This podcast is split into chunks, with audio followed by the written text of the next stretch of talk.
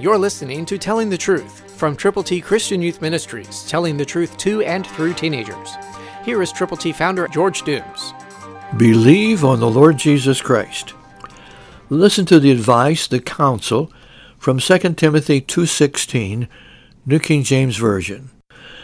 But shun profane and idle babblings, for they will increase to more ungodliness. In other words, back away. Don't participate. Pray for the people that are doing the profane and idle babblings and understand that more ungodliness is just around the corner. But stay away from it and get yourself into the Word of God and get God's Word into you.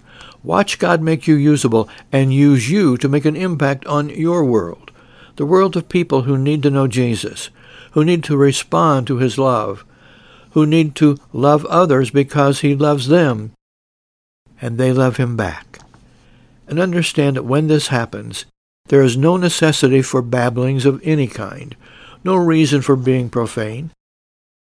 Know that when you use God's Word properly and effectively, it will change the hearts of others when they turn to Jesus from their sins, and when they receive from Him the gift of God eternal life. So make your words count, effectively and eternally. You have the opportunity to share the Word of God from your heart to other hearts. Christ through you can change the world. For your free copy of the Telling the Truth newsletter, call 812-867-2418, 812-867-2418, or write Triple T, 13,000 US 41 North, Evansville, Indiana 47725. Tune in to Telling the Truth next week at this same time on this same station.